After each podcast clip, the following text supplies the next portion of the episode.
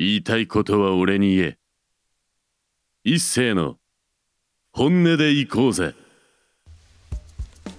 皆さんこんばんは。本日6月7日、えーいよいよね6月ということで第1回目の「本音でいこうぜ」が始まりました。まあこちとらねまあ5月ではあるんですけどね。まあ6月どうですかね。なんか寒くなったりとかなんかこう急にね冷え込んであとジメジメっとした季節をお過ごしかと思いますけどちょっと謝らなきゃいけないのが、まあ、5月の放送がねちょっと中身がひどすぎて、まあ、特に後半ですけども後半3週の回が、まあ、ひどすぎて、まあ、一緒に喋った人間にも、まあ、ちょっとこう反省促さなきゃいけないなっていう点がやっぱ多々ありましたけど、まあ、私がパーソナリティとしてやってる以上私がまあ一番こう責任を負わなきゃいけないのでいやひどいことをね言いましたね。ただまあこの番組「本音でいこうぜ」なんでまあ仕方がないと。まあ謝罪というかまあちょっとこう顧みることはしようかなと。いうふうに思ってる、えーと程度でございます、えー謝ってねんって言われてもまあそれは仕方がないですね。まあそうやって好き勝手やっていく番組でございます、えーそしてですねやっとあのいよいよあの番組のコンセプトにものすごく合うこのね番組のコンセプト忘れた方も結構いらっしゃるかもしれないです。もう最近言ってないんで。私が、まあ、気になった人とかあのコンテンツを紹介して応援する番組ですっていうのをたまにやっぱ自分で言っとかないと番組の趣旨がズレズレになってしまうので、まあ、そういったゲストを今回2週にわたってお呼びしております。そしていよいよ、まあ、豪華ゲストのね登場でございます、えーゲストはですね、まあ、YouTuber でもあるあと八王子で肌着とお洋服のお店いつみやの店主である八王子国の歩き方ナビゲーター中野智之さんでございます。どうぞ。よろしくお願いします。中野と申します。よろしくお願いします。もう見てますよいつも。ありがとうございます。もう更新のたんびにねえ盛り上がってますし。あ本当ですか、はい。嬉しい。なんかこうコメントとかもすごいいっぱい見るんですけど、え僕ちょっと今回ラジオでそのコメントもちょっと紹介したいなと思ってご案内ちょっとしてたと思うんですけど、えでも全部中野さんがコメントで返してたんで、えはいはいはい。これは俺のラジオえでえもう紹介するまでもないなと思いましたから、ええええ。今回あの中野さんの動画のコメントについては、はい。まあ、特に紹介はしないです。わかりました。何の話ですか？何なんだみたいな話です。ええ。まあ今回お便りもいただいてますし、はい。まあ僕が気になったこととかをはいいろいろちょっと中野さんについての話を結構聞き込みたいと思ってますから、はい。まあ、ぜひ最後までお付き合いよろしくお願いします。よろしくお願いいたします。ます。えーそしてスポンサーの紹介の後に今月からなんとパワープレイ曲が復活するともうみんな大好きあのミュージックバンカーのパワープレイ曲、えーそしてですね、えー曲の方はですね、えーラビットキャットでアンデッドそれではどうぞ。防犯工事や鍵に関するスペシャリストトリプル a ラジオをお聞きの方で困ったことがありましたらお気軽にフリーダイヤルにお電話を。0120-416927 0120-416927お一ついかがイブですら嫉妬するショータイム震えるほど感謝しなさい。言う通りになるわ You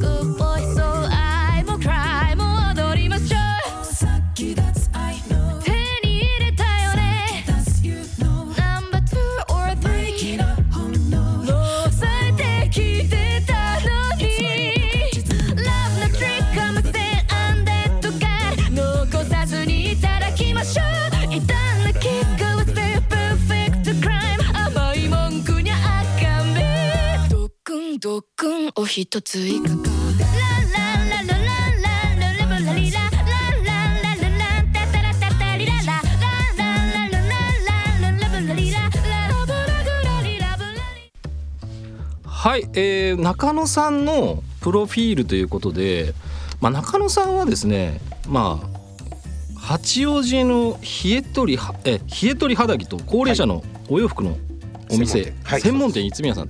僕お店行った時にええ「お前の買うものはない」って言われましたから。そうです。ないんです。お前に売るものはないと。そうなんですよ。あれはすごい衝撃でしたねなんか。そうですか？えそんそ専門店っええ。てそんなそんなにそのなんか年齢が本当になんかこう絞ってるものなんですかっていうのはちょっとあってでまあ今回その一番その赤野さんを目にしてる方っていうのは、ええ。まあ地元の方はねそのまた別ですけど、まあ、YouTube ええ。まあチャンネルで八王子国の歩き方のナビゲーターとしてはい。こう、まあ、グルメ紹介が今はメインです。かね。えこれがねすごい絶妙に面白いんで。えありがとうございます。僕はだからその調布 FM 時代が、まあ、ラジオ始めて4年ぐらい前だったんですけど、その時になんかこう自分が興味あるものまあ一人喋りだったんで、ええ。その時メインが。なんか自分が興味あってなんか近しいもの。ええ。で調布 FM だし八王子、まあ、近いんで。であればああででも中野さんの動画も面白いし、まあ、勝手に紹介させていただきますみたいな話でやってありがとうございますでそのお店紹介とかを見ながら、えいろんなお店ちょっとこう顔を出してでもうコロナ禍に突入するちょうど手前ぐらいだったんで、まあ、いずれちょっと中野さんもラジオにちょっとゲストとかで来ていただけるとありがたいなみたいのはちょっとありました。ありがとうございます。やっと叶いました。え本当にすいませんね無視してて。いやあその話？あえあれ無視してたわけじゃないです。えそう分かってます分かってます本当に使い慣れてなくて。分かってます。ええあのインスタの DM で、ええ。あの改めていかがでしょうかってい。川崎 FM にもうその時映ってたんですよ。あそうだったそうなんです。あの僕も別にこう店に顔出しゃいいのに、え。あんなんでこうサクッと終わらせようとしたのがダメだったんですよ。ええそんなことないですよあのそんなわざわざね。まあでもご近所ですもんね。そうそうそうそう。そうそうそう。あんまり家族にもね一回こうどうすそうこの話もねしなきゃいけないなと思ったんですけど川崎 FM なのにええ。八王子の話をしていいのかお前っていう話そをね。結構言われたんですけど、ええ。大丈夫ですと。えこのラジオ川崎の人以外他のとこの人が、ええ。あ結構聞いてるんでええ。全然大丈夫です。あ。そういうどこの地域の人が聞いてるっていうのは分かるんですか？あのメッセージいただいた時とかに、ええ。たまにその場所書いて住所書いていただける方まあプレゼント送りますみたいなこともやってたんで。であとは川崎 FM さんに届くメッセージ。これは僕の番組以外とかでも生放送の番組とかでもなんかこう八王子市にお住まいのとか、結構その東京都とかその横浜とか川崎以外の方も今そのリスラジっていうアプリであ聞けちゃうんですよねそのリアルタイム。そうですそうです。アーカイブが転がってるんですね。あいやあのもうリアルタイムで聞けるアプリがあるんですよ。あそうなんですあの民放局はラジコがあるじゃないですか。うん。そのコミュニティ FM 版としてあのリッスンラジオっていうアプリがありましてそれパソコンでもあのスマホでもえあのサイマル放送としてリアルタイムに聞くことができるので生放送なんかも。いつでも。だからいろんなだから100曲ぐらい聞けると思うんですよね。それいろんな地方のあ沖縄から北海道まで。でコミュニティ FM めっちゃ多いんで。でまあミュージックバンカーのまあ方でこう今やってる川崎 FM とかで調布 FM もあったんですけど僕はその時間帯をちょっとずらしたかったんで早い時間帯にしたかったんでえ。聞きやすい時間帯に自分自身も聞きやすい時間帯うん。うんでまあ夜10時にお引っ越しと。えはいゴールデンタイムですね。ゴールデンかな。けどラジオ的にはやっぱ夕方らしいですよ。あそうなんですか。はい。あの通勤通学通勤の時間帯が一番ゴールデンらしいんるほど。そうですね。早い時間がいいらしいです。あの生放送とか大体そこに固まってるんで。うん夜8時9時以降は割とこう本当にまあかけっぱなしの人か、まあ習慣づいてる人がまあ割とメインで聞くっていうことですから。大丈夫ですよ。この番組そんな聞かれてないと思う。なんで呼ぶんだよって話ですけど。すいません本当に。すいません。ねどういうモチベーションでねあそうそうそうそうそうそうそうすいませんまあ俺が喋りたかっただけかあの僕の YouTube もあのー始めた頃ははい。視聴回数3回とかね。それ全部俺が一人で見てるとかね そういう状態でしたから。もうそれ1年ぐらいやってたんです。けど今え現時点で1万8,000登録あよく知ってますね。ですよねやだから僕はもうほら最新回も全てえもう更新されるたんびにチェックしてますから。すいませんねもう本当あんなもん見ていただいて。いやいやいやうもうコメさっきも言ったようにそのコメントがいっぱいついてるし、でちゃんとコメント返しもされてるんで、いやあれはやっぱりそのコメント数とかがやっぱり多いか少ないかっていうとやっぱ多いところええ。に全部コメント返ししてるんで、他の YouTube のチャンネルとかもええ。コメント返し結構してないのとかも結構あるはあるんはいですよ。はいはいはいしてないですよね皆さんね。大体してない。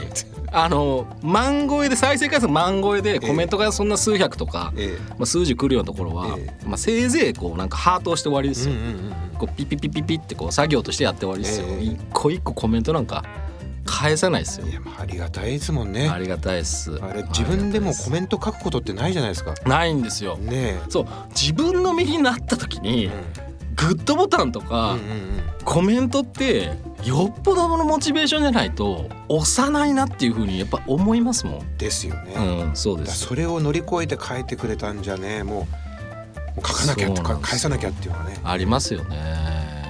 どうですか？その YouTube をえやられえてえなんか変わったな俺の生活みたいなことってあったりしますか今は？わったなっていうのはもういろいろありますよ、あのもう八王子でね一人寂しく暮らしてたわけですから 孤独な中年として。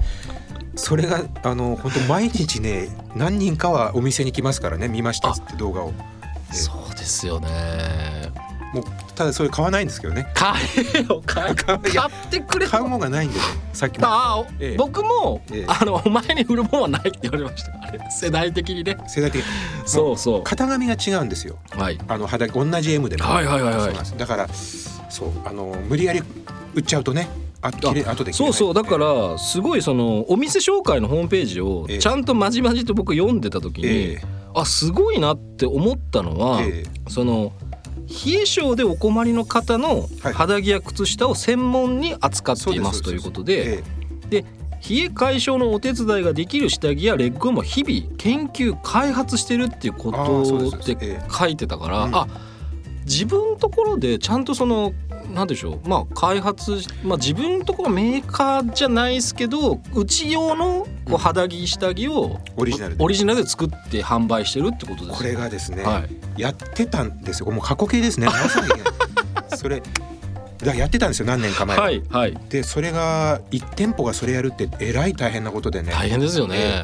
あの肌着1個作るのにも、はい。とんでもないこのねロールって言って、はい。もうどれぐらいですかね。でっかい何か表現するものはないですけどああの浅間山荘を叩いてたあのああの鉄半球ぐらい。鉄球ぐらいの。あれぐらいの大きな糸の塊を買い取らなきゃいけないんですよ。でそれ全部作っちゃわないとはい。やってくんないんですよ工場さんって。あでそれを頼んじゃったもんですから僕、はい熱かったんでその時。あ。でオリジナルの肌着これだったらはい。皆さんの冷え解消できるっていうのをでそれ作って今でもその段ボール箱ね うちの2階にずらーっとありますけどね。あの一社でこう売れるような量じゃないんですよ。いや本え当これを見た時にこえー、と思ったんですけどちょっとそれは今はえはい、ちょっと断断念してます、だっていうか資金的にもう無理なん無理ですね続かないですみたいな。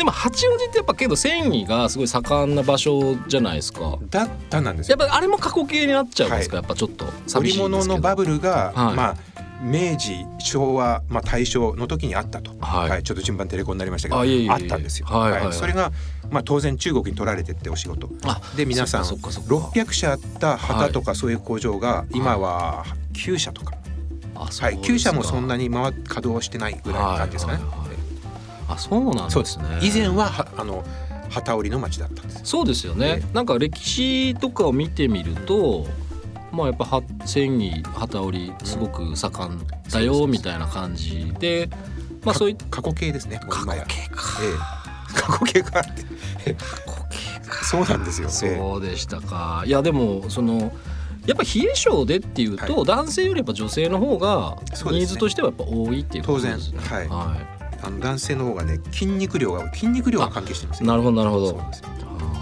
筋肉少ないと冷えるんで冷える。ってこと女性の方が冷えちゃうんですね。そうだから動画も最初の頃ってその本当にそのお店の紹介？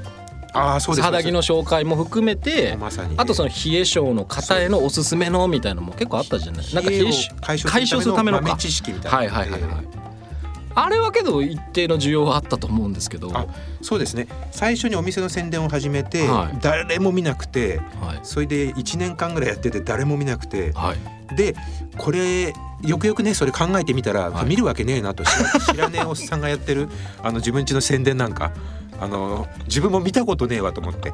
でなんか有益情報か、はエンターテインメントをこうメディアに含めなければ絶対届くわけないはないと思って、じゃあ有益情報だろうと冷えの研究してたんで、それを細切れにしてお伝えしてたと。そしたらググッと伸び始めてあーあやっぱりななるほどなるほど。と思ってやっぱあれが伸び始めのやっぱえ一番いいきっかけだったあってことなんですかそうですね。最初にあそうですね。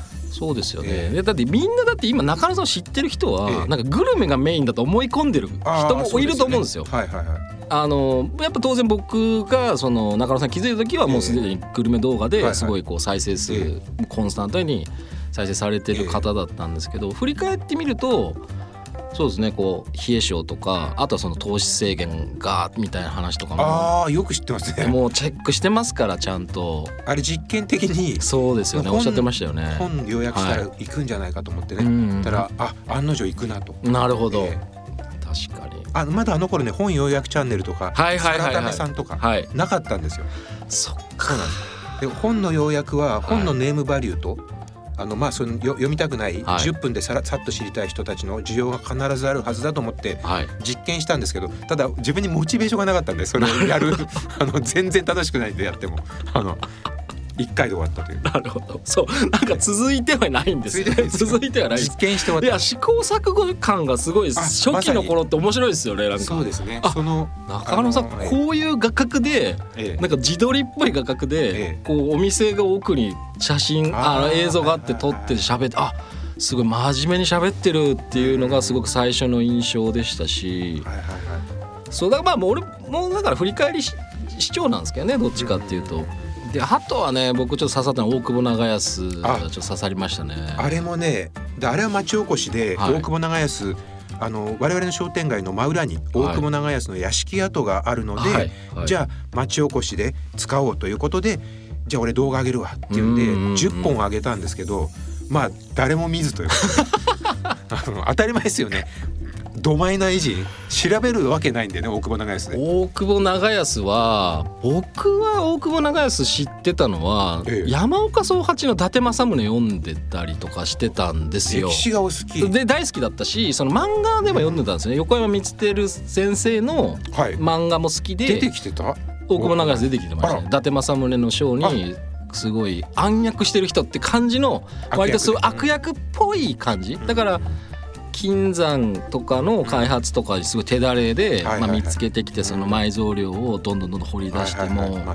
俺がいればみたいな感じで政宗と結託してどうのこうのみたいな感じちょっとこうダーティーなダーティーなね野心家で。そうそうそういう感じのまあ商売人っていう、あのまあ結構あったしあとはまああの詳しいね。ゲームとかでも、うん。あの大久保長安必ず出てきますから信長の野望。シリーズとかでは、まあやたらその商業地とか政治力はあるみたいな、あパラメーターがね。そうそうそうそうで戦力がぐっと低い、そうぐっと低い、はいはい内政専門ですそうそうそう。外交か内政させまあすそういうんだよね。そあなるほどね。う。そあの八王子の人の8割が知らないんですから。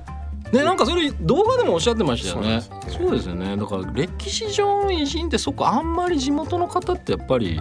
八王子市が押してないんですよ。ああのそうなんだ。そうなんですあだ罪人として首跳ねられてるんで。でまあ押しづらいんでしょうね。そっかそっか、ええ。やっぱりそのダーティーなおっしゃる通り。イメージがやっぱりどうしても先行しちゃってる部分があってえまあ、そういうまあちょっと確かに押しづらいか。なるほど本当はでもね面白いんですけど。面白いと思いましたよ。あれはすごく面白いと思いましたね。だからまあ歴史上の人物って分かんないじゃないですか事実がどこにあるかなんてそうだよね。見てきたやついそうないんだからねそうそうそうそう一人も。だから濡れ衣的な部分とかもうん。あるかもしれないし、うん。本当はすごくいい人がすごい極悪人だったりとかっていうのもあるかもしれないっていう面白さが歴史の人物の楽しみ方の一つ、うん。エンタメの一つだとは僕は全然思ってるんで、確かに。なんかこう大久保長安とかがうん。もっといい扱いされるそういうなんかコンテンツとかも、うん。おそらくある探せばあると思うんですよね。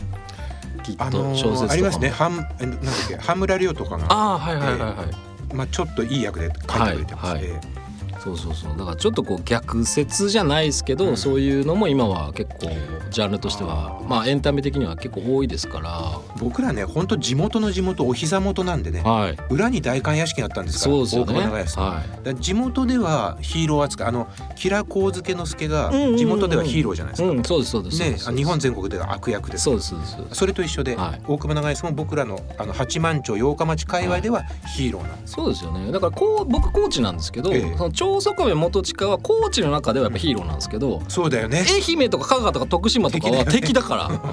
も う悪いやつ。悪いやつだから。だそういうもんじゃないですか。そういうもんだよね。そういうもんそういうもん。そう視点がどこにあるか、ね、そうそうそう全然変わっってくるんで。うんだからやっぱりその幕末維新の話とかも結局その長宗我部のうん。まあ結局その侍だった豪子がとかっていうのもあるじまあ抑圧されててみたいなのもあるので。だから歴史観は本当にこれはなかなかその視点によって変わってくるんで一概に誰がどうのみたいな決めつけはちょっと危ないところもあるよなみたいな。もう全部推測だからね。そうそうですほぼ推測残された資料も一次資料ってあの政府がはい。勝った官軍の方が書いてるんですからね。そうそうそうそう。負けた方の意見は一切反映されてないから、反映されないですから。ね。